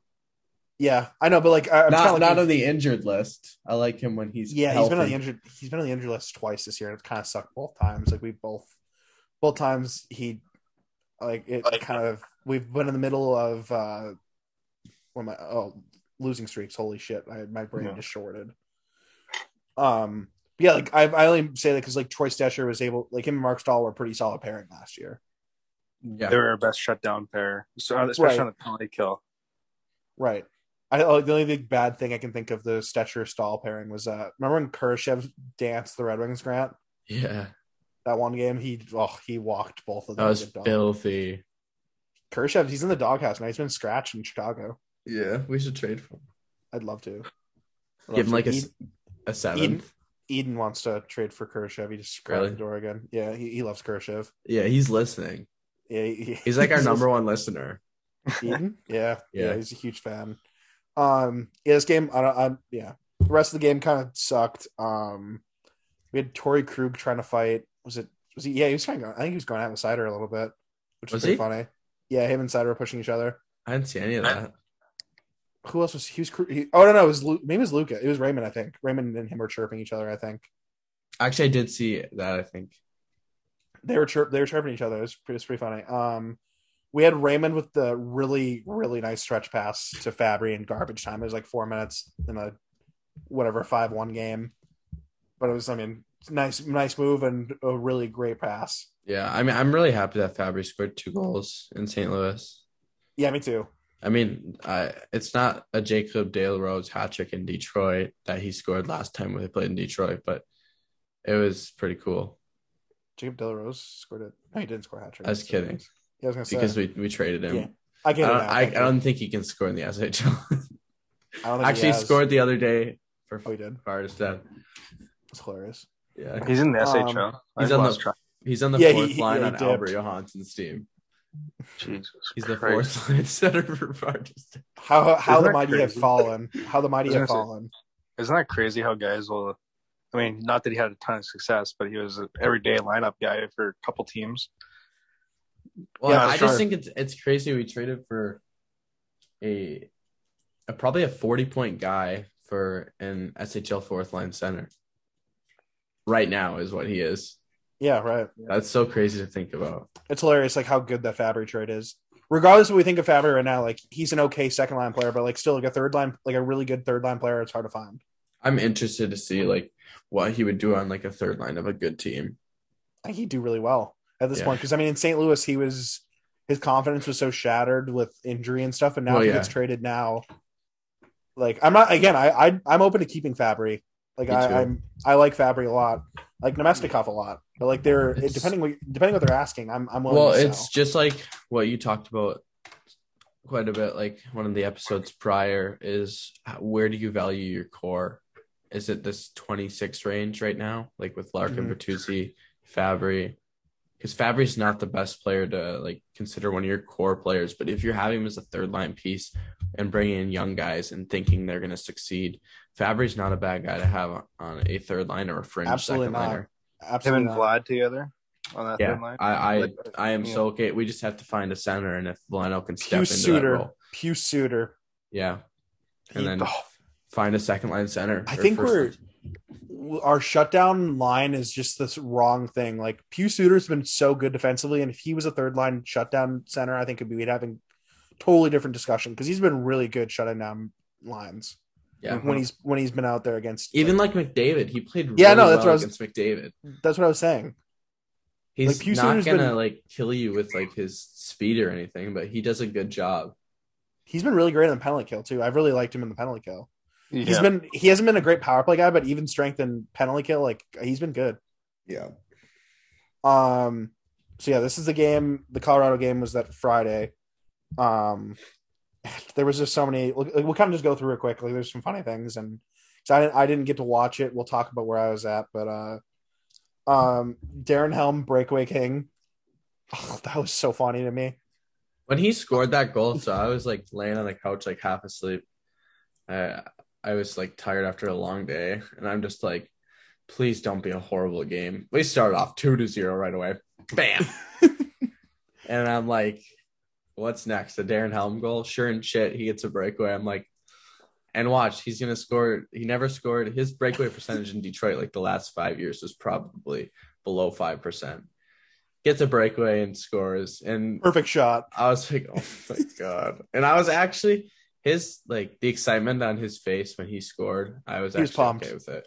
Good for him. Yeah, like in his like heyday, like 2011, I was a, I was a Darren Helm fan. So the difference between him in Colorado and him in Detroit right now is they're playing him the right way that he should have been played in Detroit, He plays like and he's doing a good 10 job. minutes. He plays like Good 10 job, minutes. and he's playing penalty kill, and he looks decent when he's out there on the 4th Mhm. line. He's he doesn't hurt you if you play him the right way. Blashill played him horribly wrong. Him and Glendening both. hmm Yeah. Actually, the Stars are playing Glendale. on the Well, yeah, it's because so- Rick Bowness is a dinosaur. I don't like Rick Bowness. I, don't think he's good. I love Luke Glendening. yeah, basically, I don't. I've never heard Rick Bowness talk, but I don't think that's what he sounds like. No. I- if if I hear Rick Bowness, that's the words that that's the sound that comes out. okay, I, I've never listened to him, but whenever I watch something him speak, I listen without the sound, so then I can make up the sounds. he was on uh, Sure. on Chicklets after they lost the cup. Yeah, He was ac- he was actually pretty. He was. It's pretty good to listen to. Actually, seems like a so decent he guy. doesn't sound like that. No, he does not. He's a Canadian guy. he sounded like a decent guy at the time, but then he scratched Riley Tufte in his hometown, and they lost seven two. Yeah, so it's a good well, message. That's a good message. lost- It sends a message. Be better, Riley Tufte. he coached his what 2000 NHL game. It was the other day or twenty five hundred actually. I'm pretty sure. Yeah, I'm not trying to take anything away from him, but he's only been a head Yeah. coach how many years out of those? Yeah, but you know, I know it's it's really cool. Like it's rarely, like it's never really been done. Besides, like I think it was Scotty Bowman was the other guy to do it. right? It'd be close to that number, but also Scotty Bowman did it with all head coaching. But anyway, anyway whatever. Semantics. It's really cool. Anyway, um, like notable, Vlad scored his 100th against Colorado, who he played for, which I thought was cool. That's cool. Uh, really nice setup by Puce. Sider broke up the play. I'm pretty sure, right? Yeah, you get the you get the second assist, Yeah. and then yeah, really nice play. Uh, Kuemper, who hasn't been great for Colorado this year, and didn't like look great in the highlights that I watched. He had 40 shots against. Yeah, I mean, I guess, but I don't know. The It- goals, honestly, the goals he, the goals he, he let in that weren't great. it wasn't that bad of a game to be honest. The Red Wings actually they had their moments where I was like, they're competing like well with a team that is probably the best team in the league, and they were playing like it that night. Uh, I saw the shift with Raymond, who he was. It was like the third period, and he had the puck in the Against corner. Makar, Yeah, he was working him. that was so fun to watch because both those guys have great edge work. Oh yeah, And Makar was keeping up with him, but Raymond burnt him at the last second. And that's what I mean. Like when I talked about Makar earlier, like comparatively to Josi, Mhm. like defensively, I don't think Makar is, is there, but Makar No, is so so explosive. No, both that that pairing of Makar and Toews is like the best. Oh my work in the god, league. that's Devin- probably the best pairing in the league. Devon Toews is so underrated. Yeah, he is. So I underrated. He was. I've so heard stuff underrated when he was about- on the island too. I heard Yeah, stuff was. about him making like Team Canada, and No, I think he got- it he should got be a to- po- Oh wait, no, never mind. It was Girard that got told. Girard got wasn't even on told list. no. Yeah, I, got told I think wasn't it should be something to think about is him and Makar paired up. the list. Mhm. Because like For sure. people He's have been so talking good. about that that Weegar Ekblad pairing, but whenever I watch them, they do not look good.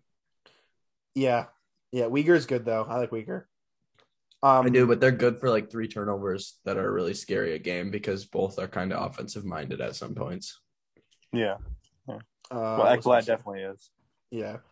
Um, yeah, this game we had uh the Joe Veleno goal was it was kind of a fun move. Like he beat a couple guys, but it was a really bad shot.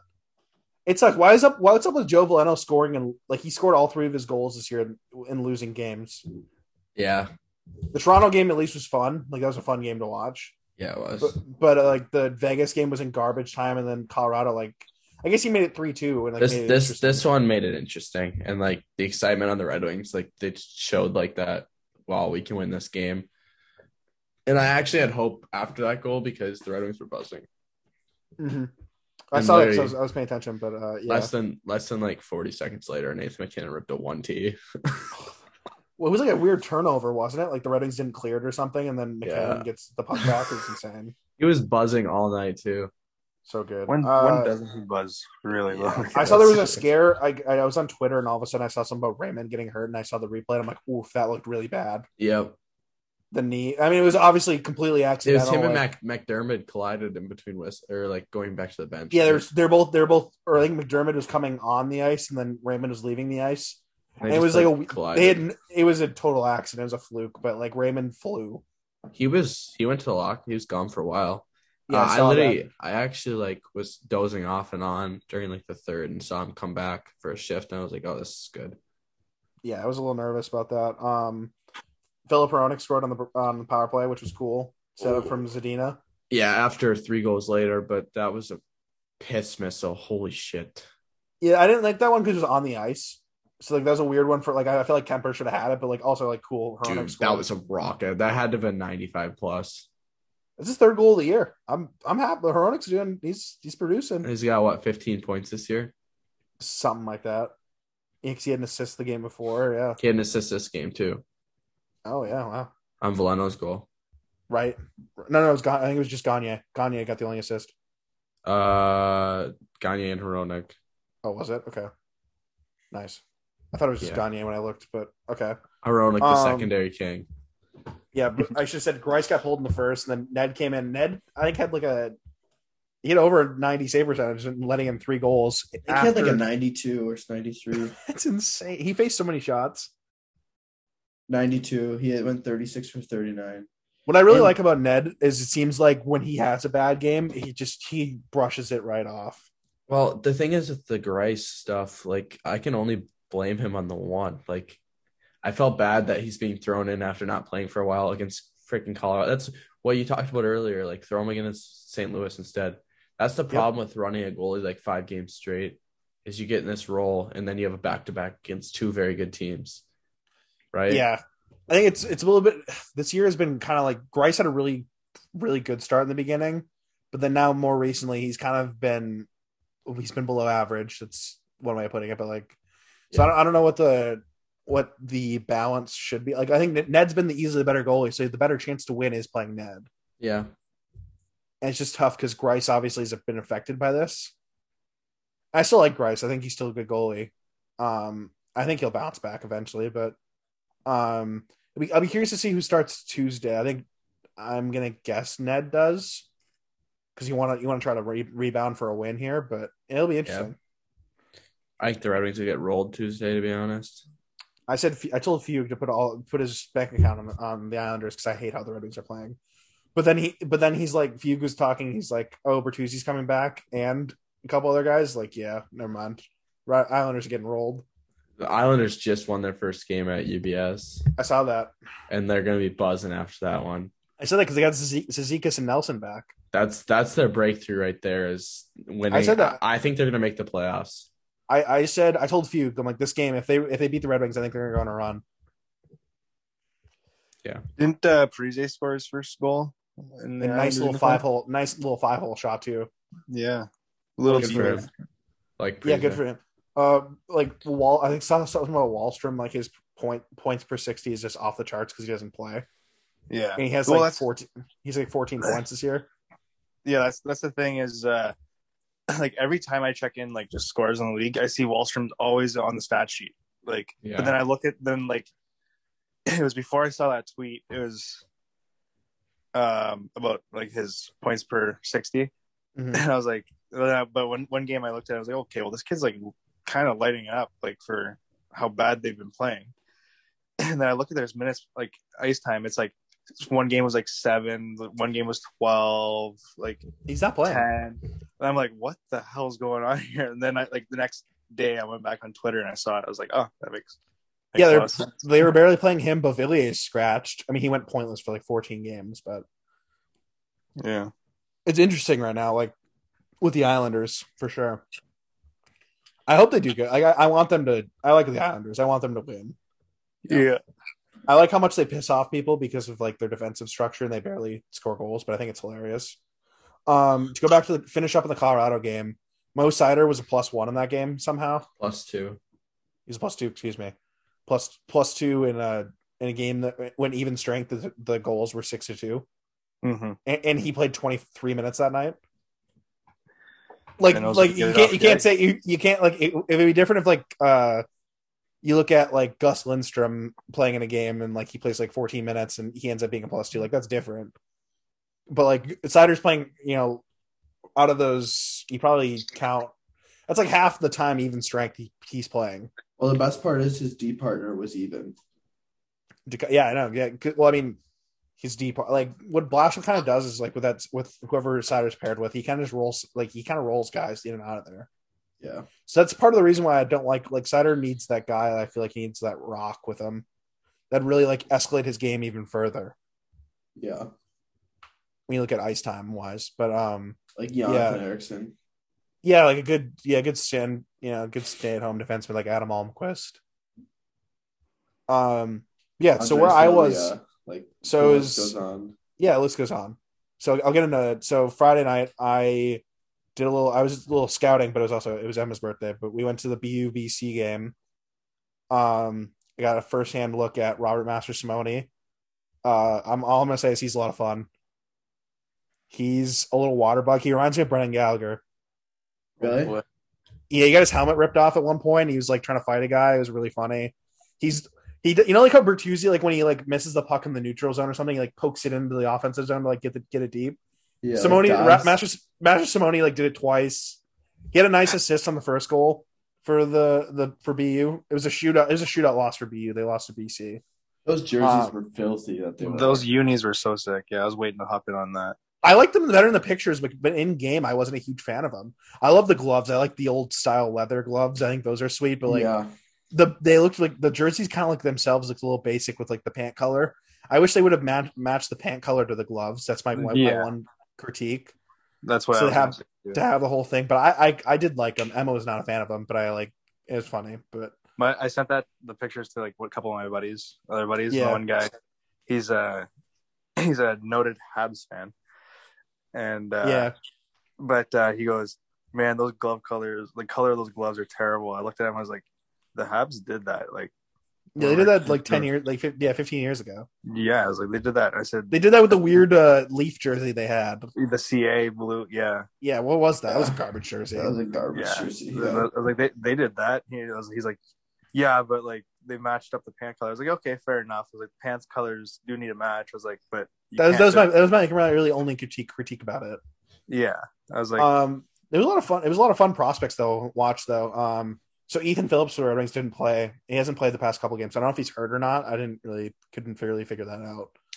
Um, but you had Alex Vlasic on on defense. He was like BU's number one defenseman. Grant, How'd he against look? him. Yeah, Good. against him. He looked good. He's massive. He's like He six was- five.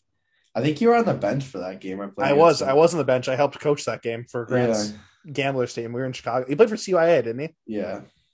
No, he was. He was really good. He was their top guy. Drew Commesso was their goalie. He had a really good game. He played. He's an 0-1 too. I think. I think he played for. uh Commesso, no, I think he's. I think he's an 0-2. Oh, is he? Yeah, because he was someone drafted. else. He's drafted. He's drafted 2020. Oh, I'm thinking about. uh Oh my gosh, he was the backup goalie at Wisconsin. I think. Oh, okay. Yeah, Commesso played at um. Well, I mean, he's playing at BU right now, but he it was development program before this. Okay. Um, who else? Like BC had uh Helleson was one of their defensemen. He's he's drafted. Um, Brandon Kruse from Michigan. Brendan Kruse. I thought it was Brandon. He he's Vegas. He's a Vegas pick. He's my age. He played at uh, Bowling Green when we watched. Yep. them. Yep. He's Yeah. he trans he transferred to BC. Yeah, I knew that he transferred. He would put up stupid numbers at um Bowling Green. Remember He was in watching? the first. He was in the first line. Remember that playoff game that we watched that Logan scored that game winner, like with like and That was like such a fun overtime? game. That a was probably game. one of the most fun games I've ever been to. Um, what was I say? Oh yeah, Mastrosimone's linemate was Luke Tuch. You, They're- how how yeah. Luke Tuch look? He, he didn't look bad. He's young. Um, what's his name? That uh, Tyler Boucher also played. Um, the the weird pick that Ottawa Senators took way too high. How high. did he, he look? he was their 13th forward Oh my So god! as a 10th good. overall pick. Huh? So he looked really good. Yeah, like he barely he barely played. I still don't understand that. Like there were so many good players. Like, dude, Coronato was on the board. Coronato has like he's like over two points a game right now. He's so much he better. Um, there's a couple of guys I'm probably missing for both teams, but uh, so yeah, I never watched a three on three game live. I've never watched three on three overtime for like a like a good hockey game live, like college or NHL, and it was a lot of fun. Um, like a lot of yelling and screaming. At, or at this point, there had been so I was sitting kind of behind the student section. There's two student sections, but I was sitting. I was sitting like the secondary one between the BU and BC, so there's like two student sections going back and forth. A BU kid was hammered, got he got kicked out of the game. Some some girl, oh, she was trash. She was yelling the whole time. She was banging on the glass, flipping the goalie off. Hilarious, but like I don't know, she like snuck out before she could get kicked out. It was really Smart. weird. Vet Yeah, move, smart. vet move. Yeah, that move for sure. Yeah. Um, but three on three overtime was like it was it was crazy. They didn't score, but Mastrosimone played like an entire shift, but then like there was a breakaway the other way, and he sprinted back and broke up the breakaway against BC, and then he went back and had a nice chance. Like he he didn't have, he doesn't have a lot of points this season, but he's really like kind of a junkyard dog kind of guy. Like not a guy you looked for to score points in the higher level. You know what I mean? Gotcha. Does that Like, sound think- like I think he has twelve or thirteen points in the year in like eighteen games, so it's like not like it's respectable numbers, but it's not crazy. Yeah.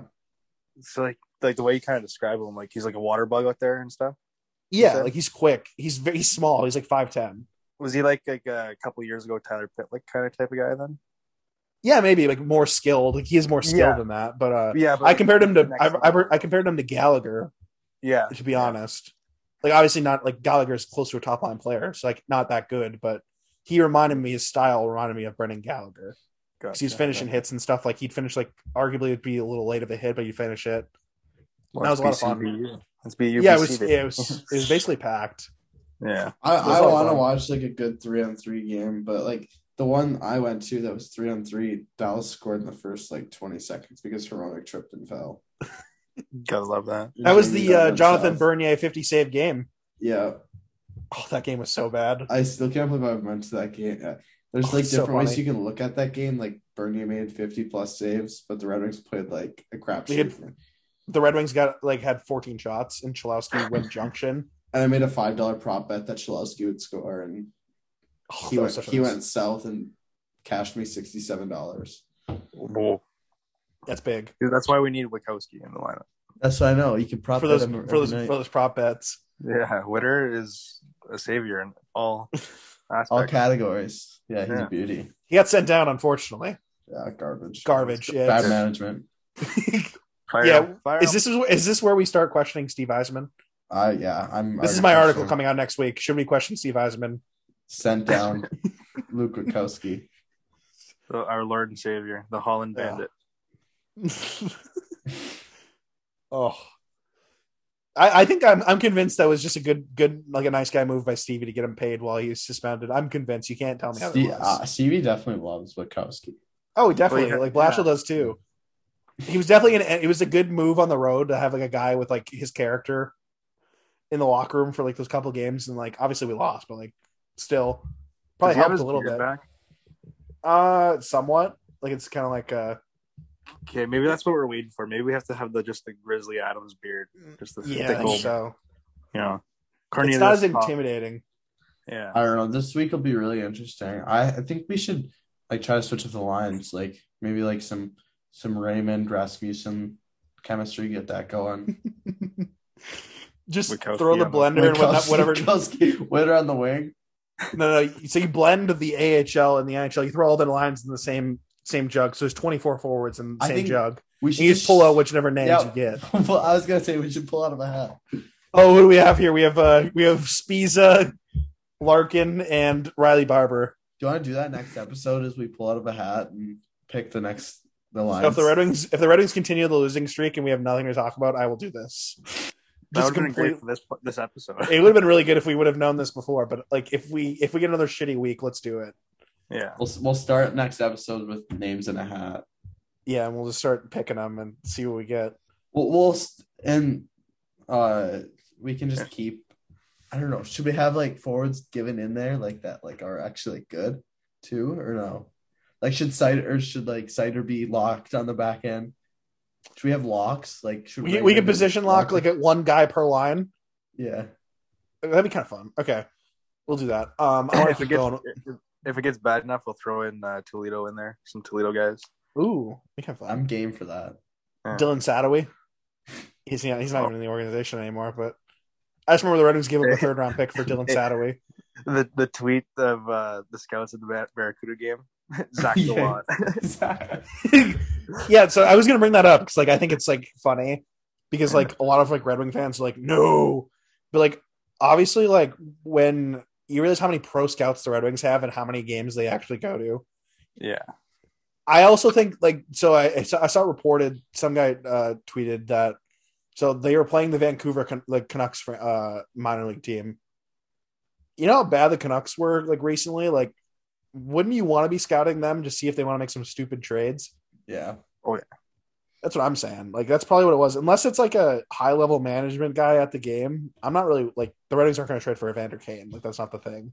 they're just doing their job, showing up to They're the doing game. their, they're showing up to the game and like it happened to be like there's six from there and it seems noteworthy, but yeah, again, So not nothing. I think it's more. It was it was a little like I know Hockey Ham put it out, and it was a it was a good engagement clip, but obviously it wasn't Yeah. like a it's not a serious thing. to go completely off topic, uh, the Red Wings shouldn't feel that bad. I guess they should still feel bad for letting Nathan Walker get a hat trick.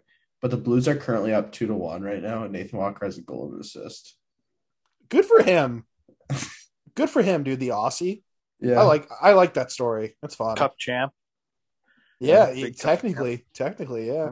Yeah, Um, yeah. The other the other t- talking point. So, what was I gonna say? I think I had something else before I wanted to bring. Oh yeah, the World Junior thing. Uh, the picture of Sebastian Cossa getting interviewed after the world his uh the scrimmage against the U Sports team. Oh my, that was so funny. what was the score of that game? Uh, it was like three one. I think he let in one goal. I don't know what the score was. Was that like an all star U Sports team or just like Yeah, I think It- so. Yeah, they they they do that every year. It depends like where their camp. Well, their camps the last three four years because They're in Calgary, aren't they? Yeah, they Calgary or Edmonton or, or somewhere like that. It was. It was Is somewhere in Alberta.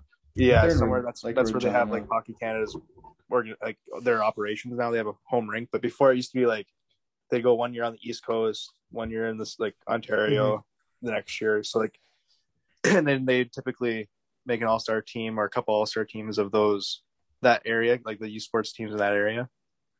But the last few years, it's been all Western, like Calgary, BC guys. Yeah, I heard he had a great. He. I heard he had a good game. Cossa did. Yeah, Um, but I mean, he's basically a lock anyway, so it doesn't even matter. Like all the, there's only three goalies. They're all going to make the team. Yeah. What was interesting that Sebrango. So technically, this was like everyone kind of viewed that team as like the the guys who were on the fringe, because there was like the, um, Shane Wright didn't play either of the scrimmages, like guys like that. I don't think Neighbours did either. Um, but then you have I Sebrango. Who, he was first pairing of the the fringes, and he I, I guess he played pretty well. Him and Zellweger uh, were a pairing, Grant. Okay, that's fun. That's a fun. Like you got a stay at home guy, then you have Zellweger who's going to play fun. Yeah. Um, but then I, Savoie had what six points in the two games of the scrimmages, something like that. Or no, not Savoie. Um, uh, Bedard. am I think Bedard. Thank you. yeah, yeah. Yeah, So Bedard. there's there's some kids like for like right not playing. There's some kids that still had OHL games like 'cause, like their break. So there's like they they don't well they do have a World Junior breakthrough over like the the holidays, but like I know like um the Hounds captain Ryan O'Rourke he was in North Bay on Thursday when they played, and he hadn't got reported to camp yet. And right I think they played. he played one of the scrimmages though. I think O'Rourke was on the roster. I think he was. Oh, playing. did he did he go for their second game? He flew right Yep. out after the game because I knew I saw I saw the lineup and he was he was like the third pairing. Okay, yeah, because I, I knew like they had. uh Well, I was listening to the, the game on the radio on Thursday, and they had like a few guys, the Hounds, that were like, "Oh, they're like, yeah, this is a big game for us because their next game, which could have been today, which would have been their last game before the break, they're like we're going to be missing like five or six guys going to their respective World Junior camps. Yeah, Yeah, I that's know, a like- lot. I know Dickens, like Dickinson for Team USA will be gone. Like O'Rourke was the Canadian guy. So Who's, who- who's Dixon, Dickinson? Tanner Tyler Dickinson. Yeah, Tanner. Yeah, I always want to say Tyler. I never Uh, even heard. he, of, I he didn't. played Bell Tire U18s. Oh, did uh, like yeah, in, he was in between our years, Garth. So the Indians would have Okay. played them. Okay, he was cool. uh, he was committed to NDTV NDTV at one point, but then he never played, never went. I'm pretty sure. gotcha. Yeah, Interesting. Um, the last like the the last kind of major talking point I want to talk about uh John Tortorella. Uh, he the when talking about the Zegras goal, which was did that happen a lot before after the last time we talked, Grant? I think it was right. It Yeah. was that Yeah. Monday or no, it was Tuesday because it was during the Redmond game. Yep. and I, oh, that destroyed the internet. Oh, that was so funny. Um, yeah, Zegras picks it up, lacrosse style pass over the net to Milano. Lit- literally, like one of the nicest goals we've seen ever, ever, ever, ever. Um, oh, like I can't, I haven't, I've like not enough nice words to say about that. Like it was so nice. And then Tortorella on the point says that the goal was bad for the game. What a dinosaur take! Yeah, Like- it was. I mean, I see where he's coming from. Not really, but like I could try to see where he's coming from. He's basically trying to say like it's hard to even put into words what he's trying to say because it really doesn't make sense to me. He well, he's yeah. So like, he he's there to give his opinion as if he were a coach, and like his teams are never flashy. They're like, well, he was he was the coach of uh, the Rangers when was it Anisimov like pulled the Mhm. knee drop, yeah, you know. Shot, did the Cam- shotgun. Yeah, then he like started that brawl and stuff like that, and he obviously like it was like during the twenty four seven series for the Winter Yep, Classic. He comes that, in and he's like he's like stop that shit, like grow up, you know, like things like that. So like I get where like like I'm not surprised. Like I don't get it. Yeah, I'm not surprised either. Like he Yeah, also I- told yeah. McDavid to shut up, and Yeah. and like I get it, like I get it, like because like that's just classic torts. But at the same time, like everyone's talking about how we need to grow the game, this and stuff like you know, like hockey's way behind on growing the game for like flashiness for like their athletes and you know compared to other the other well the NBA is a big one. And so like, oh, go I just Sorry. don't agree with it. I just I just don't agree with torches. Yeah, I don't see how it's a bad bad thing for the game. It was like that's just that's literally art. That's skill. That's, I guess that's so- I guess he would not want people trying that because it's probably not going to work very often. But when you have a player that's skilled, Well, he's just pissed that As- Sonny Milano was the guy that scored. yeah, true. he- Sonny Milano was like one of the main guys that Torts would bench. yeah, dog, Um, him and Duclair. yeah, true. Um, but when you look at like if you take away like the ice thing, like whatever, like Torts can think, think whatever he wants with the play. Look f- Right. purely off marketing. So I there was a tweet out that said that the video of Zegras scoring on the ESPN account had more engagement than when the Tampa Bay Lightning won the Stanley Cup last year. Yeah. Yeah, More engagement. Michael B. Jordan tweeted about the goal and then DM Trevor Zegras. Yeah, and that's the stuff you like to grow the game. That's growing Yeah. the game. Like whatever he thinks about it, like this was such a positive goal for the NHL. yeah, Yeah, It's a major best- win. and the best thing about the whole clip, in my opinion, was not the goal itself, but their reactions, like of them going back to the like, oh his, my like, gosh, this that was was so so funny. uh, you know, like- like, like for like obviously the, the goal. I, I'm gonna say it, best goal I've seen, and It's best goal of the year for sure, easy. yeah, yeah, and Um, best- and best past year. five years, I can think of like probably, obviously recency bias, but whatever. right. Like I guess the next closest one would have been the first time Svechnikov did the Michigan goal. I thought that, and the other one I thought of right away was the first time Kucherov did the Kucherov. yeah, Yeah. I guess McDavid's goal this year against the Rangers just Yeah, no, yeah, yeah, considering Yeah, the time just- the time that was left in the game and the score of the game to do that is just incredible. Right. I agree. But like, and But- you look at on ice, but like with the creativity of the game, like it's just so much like Oh, to innovate the the innovate the innovate innovate the way you're able to score. Like it's not Yeah. this black and white thing. Like kids, the like you went you went through like the next day, like people on Twitter, like the clips posting of people trying the move. It's just so good for the league.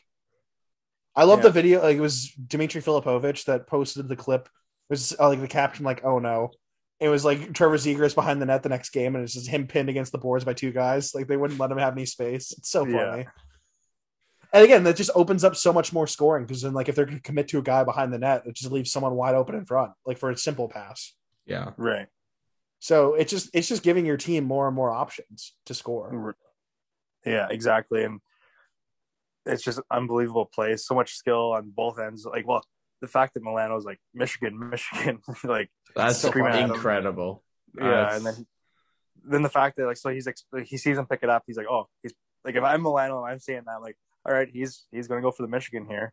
And then all of a sudden the puck's coming at you, and then to track it down and bat and, and wait the patience to wait for it to not be a high stick too. And I did respect that the NHL put up like the side by side with Datsyuk doing the flip like years before because Datsyuk was the first one to try that. yeah, yeah, it was just different variants of it. Yeah, it wasn't like as nice because he didn't pick it up on a stick, but Datsyuk did like the flip, like just a plain flip over the net, like perfect in front of the net. yeah. yeah, And then you had uh was it Grabowski flipped it over the net and hit it himself?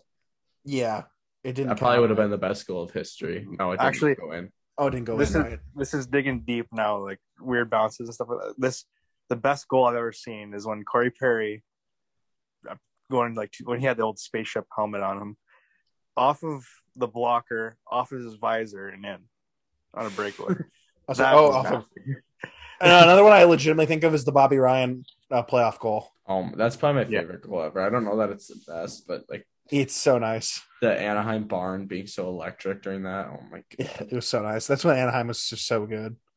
Yeah. yeah, Uh, but yeah, so the Red Wings this week they play Islanders on Tuesday, which is going to be a tough one because like now they're going to start going Carolina, which is an obvious tough one, and then Devils, who are they're kind of like the Red Wings. They're sim- like similar position, like they're a respectable team for sure.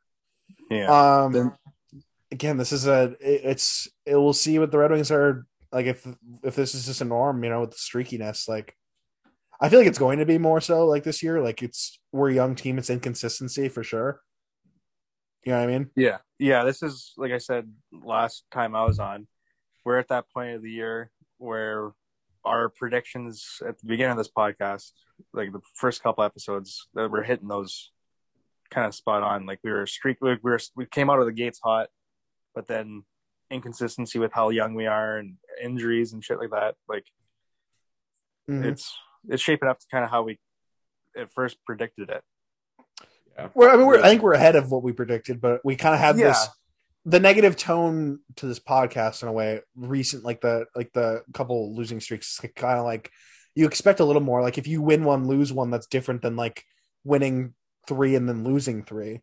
You know what I mean? It's just yeah. it's like you get this high and then it's just the, the lows are low, the highs are highs. You know what I mean? Yep. And it's kind of like you expect a young team to like you win one, lose one there and there, and that's like yeah, whatever. That's just a normal week, yeah. right? And I like like being like that being said, I also expect them like a young team to go on a skid, losing skid, and then get back out of it, but not as frequent as this.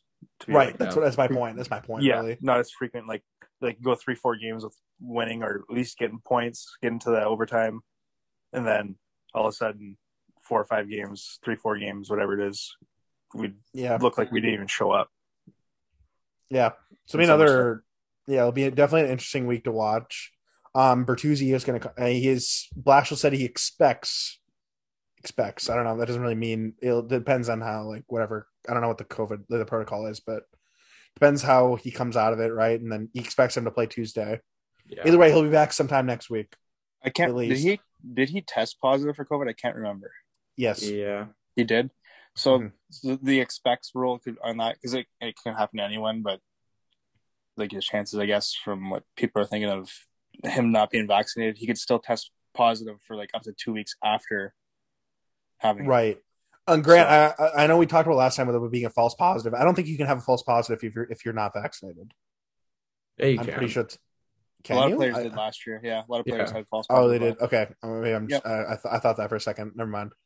No. We, we we talked about we talked about that as possible possible it was a false positive, but like also he never came out of it. So Yeah, Well, there's you can't be tested if you're unvaccinated. Er, unvaccinated, you test positive. I don't think you were retested. I still I'm feel like just that. saying at that level they they would do that. I don't. I think be they would. testing every day. I don't think so because like, Actually, for for in Bertuzzi's case, he's he- one of the guy. He is the guy that has to be tested every single day. I'm pretty sure. right. And then with the Red Wings because they had Staal that was also put on it. They had uh, well, I don't know if you noticed, but like Blash was wearing a mask during the game, and like a lot of guys like they had to wear masks like in and out of even if you're vaccinated, simply because they're the league has like not like when you like have a couple cases, I think you have to put in like an extra set of precautions Yeah. for it. So Which which. I'm yeah, no, no, with, as long I, yeah, it's it's whatever. But like I, again, like it's just, it's interesting with that. Um, but yeah, I think they'll do it for this one. I can't think of anything else. We'll probably we'll be back Sunday after the uh Devils game. Hopefully with some good news. I'm hoping to catch some of it. I need to go see uh, before we wrap up. I need to go see uh, Spider-Man No Way Home this week. That's my uh my major to list. I'll, I'll miss a Red Wing game. I don't care. It comes out Thursday. I really need to see it because I'm super pumped. I don't know if you're a Spider-Man guy or not. I'm a big Marvel guy, so yeah, Are you Spider? You're Spider-Man guy then? I like Spider Man. Yeah, I, li- I like. is, is Spider-Man Marvel? Yes. Yeah, they're they're in the Avengers. He's in the Tom Holland's in the Avengers. Yeah. So I don't know if was- you've, I don't know if you've. I don't know if you've seen like the trailers and stuff, but they're oh, it's been Yeah. so unreal, and it looks Yeah. so good. They they released like the first minute clip of the movie, and it looks so good. The It's only like thing- it's it's J.K. Simmons announcing it because it's the Daily Bugle guy again from the Tobey Maguire series. Mhm. The Um, only thing I'm skeptical about is Okay. uh, the oct- octopus guy. What's his name? Uh, uh, Doctor Ock. yeah, Doctor Ock. He was the same guy that played in the other. Yeah, that's the whole point of the movie. I don't know if you do you know the plot. I I just kind of saw this. So the plot is Doctor Strange is in it, and Yeah. so the last movie, to, um, Tobey Tom Holland gets exposed as Spider Man. The whole world knows it's Peter Parker, right. and he goes to Doctor Strange. He's like, "Hey, can you make me make the world know that I'm not Spider Man?" So he's Right. casting a spell. Then he's like, "Wait, is everyone going to forget?" Because then he's like, wants his girlfriend, he wants Zendaya to remember. He wants his best friend to remember. And then the spell gets messed up. So then it opens up to the multiverse. Gotcha. So that's why. So it's every version of every version of Spider-Man's villains through history. So that's why the same actors in it, and Jamie Foxx is in it as well, from the Andrew Garfield. And it's rumored that Tobey, uh, Tobey Maguire and Andrew Garfield are going to be in the movie as Spider-Man as well, because it's going to be with the villains come the other Spider-Mans. Gotcha. So that's the rumor, but they haven't been confirmed in it because like Marvel wants the huge freak out of the, the theater Right. for like when right. you when you see them come on the screen for the first time. But like it's there's clips, there's pictures of like them being on set together, and it's it's basically all but confirmed. Well, That was like my little nerdy. That was like my little nerdy geek out for the for the episode, but it's kind of Okay. fun. I'm ex- I'm pumped for. I'm pumped though. Oh yeah. All right, so that will that will that will do it for this one. Uh, thank you everyone for listening. Uh, follow us on Twitter, subscribe on Apple, you know Spotify, whatever you, whatever you're listening to. We're basically on everything at this point. Uh, yeah, thank you.